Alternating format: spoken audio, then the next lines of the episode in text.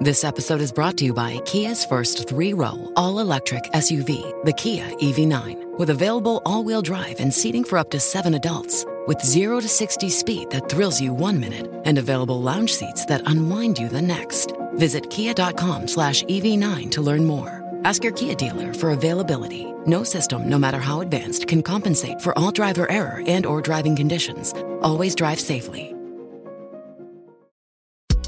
This is Engadget. It's Thursday, March 4th. Here's what's happening in the world of technology. Amazon and the National Football League are close to signing a deal that could see Prime Video carry far more games than it already does, according to the Wall Street Journal. If the deal goes through, Amazon will reportedly have exclusive rights to a significant number of Thursday night games. The agreement will make it so that those matches won't be available on TV outside of the local markets of the two teams involved in the game. Amazon could end up paying as much as $1 billion per year for those streaming rights when everything is said and done. At the moment, it's believed the company's contract with the NFL sees it pay between $75 million and $100 million to carry its current football slate.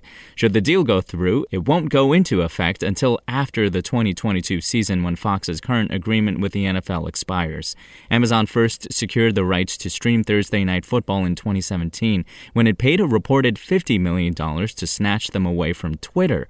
Last year, the company streamed its first exclusive game, a Saturday match between the Arizona Cardinals and San Francisco 49ers, though you could still watch it if you didn't have Prime Video.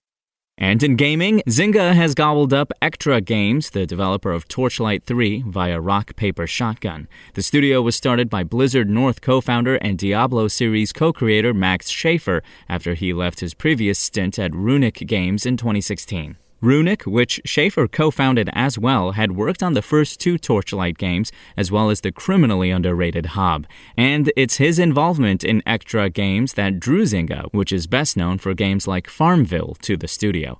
Max and his team at Echtra Games are responsible for some of the most legendary game properties ever created, and they are experts in the action RPG genre and cross platform development. Zynga CEO Frank Gibeau said, This acquisition will be instrumental in growing our iconic licenses and brands from mobile to PCs and consoles. Zynga didn't disclose the terms of the deal, but it did share its plan for Echtra.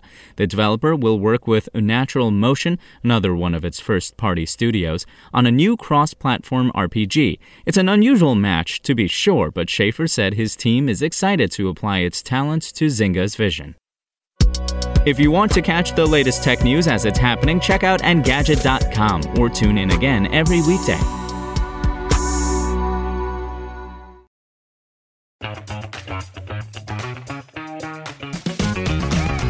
Hey there, I'm Dylan Lewis, one of the hosts of Motley Fool Money.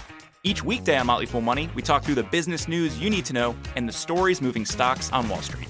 On weekends, we dive into the industries shaping tomorrow and host the experts, authors, and executives that understand them. Tune in for insights, a long term perspective on investing, and of course, stock ideas. Plenty of them. To quote a listener, it pays to listen. Check us out and subscribe wherever you listen to podcasts.